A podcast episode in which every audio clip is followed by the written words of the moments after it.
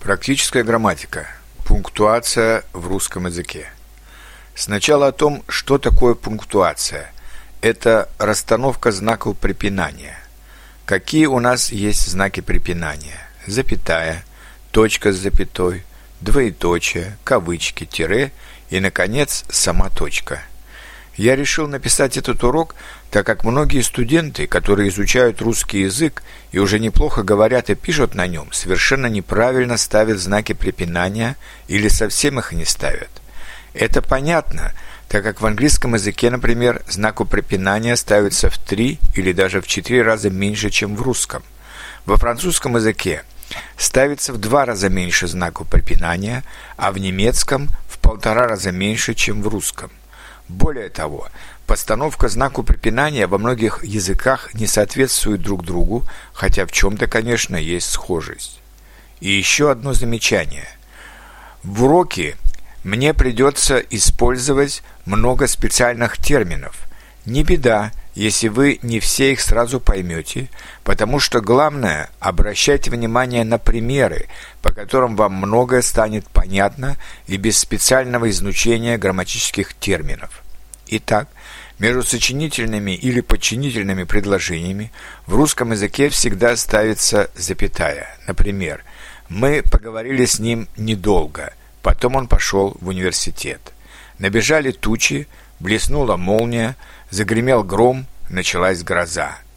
Я знаю, что ты спрашивал ее об этом. Он живет в доме, которому уже 10-100 лет. Когда я был маленьким, я любил рисовать. Если придаточное предложение стоит в центре главного предложения, оно с двух сторон выделяется запятыми. Например, город, в котором я родился, располагается на берегу реки. Школа, где он учился, была лучшей школой в городе. Письмо, которое она писала, осталось незаконченным. Запятые ставятся также между однородными членами предложения. Например, мы читаем, пишем, отвечаем на уроки. День был чудесный, ясный, солнечный. Но если перед последним однородным членом стоит союз «и», то запятая перед ним не ставится. Например, мы пишем, читаем и отвечаем на уроки. День был чудесный, ясный и солнечный. Однако, если между однородными членами несколько «и», то запятые ставятся перед вторым и последующим «и». Например, мы и пишем, и читаем, и отвечаем на уроки. День был и чудесный, и ясный, и солнечный. Запятыми мы также выделяем так называемые вводные слова и вводные предложения, как «наверное», «вероятно», «по моему мнению», как пишут в газетах и так далее. Например, «Вероятно, он не предполагал, что его встретят так плохо». «По моему мнению, ты не прав». Впрочем, она ничего не сказала. Если эти вводные слова и предложения стоят в центре предложения, они с обеих сторон выделяются запятыми. Например, президент Путин, как пишут в газетах, продолжает заниматься спортом. Весна, вероятно, наступит еще не скоро. Запятыми выделяются также так называемые причастные обороты, если они стоят после определяемого слова. Например, девушка, взволнованная от этих слов, покраснела – Студенты, изучающие немецкий язык, должны быть особенно внимательными к порядку слов в предложении. Причастные обороты – это причастие с зависимыми от него словами. Взволнован от этих слов, изучающие немецкий язык. В то же время причастные обороты, стоящие перед определяемым словом, часто не выделяются. Например, изучающие немецкий язык студенты должны быть внимательными к порядку слов в предложении. Присланное отцом письмо осталось непрочитанным. Запятыми всегда выделяются деепричастные обороты и часто одиночные деепричастия. Например, откровенно говоря, я не совсем доволен его ответом. Читая, девочка ела одну конфету за другой. Сравните. Я, откровенно говоря, не совсем доволен его ответом. Девочка, читая, ела одну конфету за другой. Запятая также ставится при обращении кому-то, например, «Мальчик, а где твоя мама?» Уважаемые господа, мы начинаем нашу конференцию.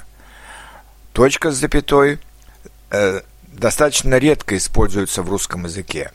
Она ставится между предложениями, если в составе этих предложений уже есть запятые или эти предложения по смыслу далеки друг от друга. Например, «К вечеру облака, плывущие по небу, исчезают, последние из них, черноватые и неопределенные, как будто испаряются в лучах солнца». Двоеточие ставится в предложении после обобщающих слов. Например, «Они любили все – чтение, музыку и спорт». На полках стоят книги, романы, рассказы, стихи.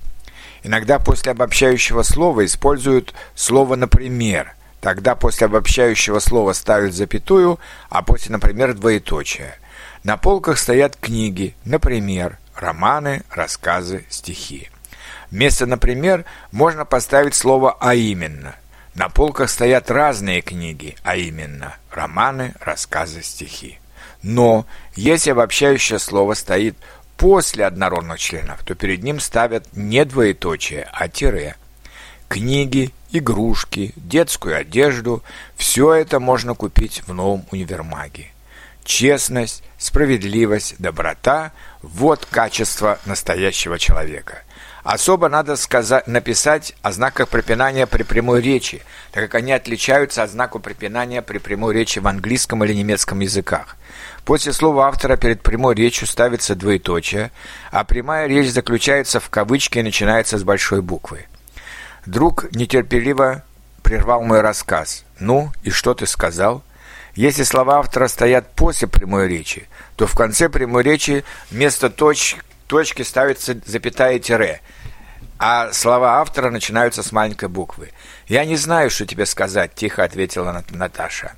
Однако, если прямая речь заканчивается вопросительным или восклицательным знаком, то эти знаки сохраняются, затем закрываются кавычки и ставится тире. Например, «Хотите послушать мою новую песню?» – спросил Григорий. «Я так люблю Москву!» – воскликнула Светлана. Если слова автора вставлены в середину прямой речи, то кавычки ставятся в начале и в конце прямой речи, а знаки препинания на месте разрыва прямой речи зависят от того, куда поставлены слова автора. Если в этом месте была запятая, точка с запятой, или не было никакого знака, то перед словами автора ставится запятая и тире, а вторая часть прямой речи начинается с маленькой буквы. «Лодка у меня есть», — сказал старик, — «но очень старая». Если слова автора прерывают прямую речь в том месте, где была точка, то перед словами автора ставится запятая и тире, а вторая часть прямой речи начинается с большой буквы. Например, «Сегодня воскресенье», с удовольствием вспомнила Люба, «а воскресенье ко мне приходят друзья». Если слова автора прерывают прямую речь там, где стоял восклицательный или вопросительный знак, то эти знаки остаются, после них ставится тире, а после слов автора точка и тире. Например, «Куда ты пошел?» – пыталась остановить сына мать. Снова к друзьям – и, наконец, следует сказать, что тире может использоваться вместо запятой, когда нужно подчеркнуть неожиданный вывод или неожиданное изменение ситуации, часто в пословицах и поговорках. Например, «сказано – сделано», «с глаз долой, из сердца вон», «поспешишь – людей насмешишь».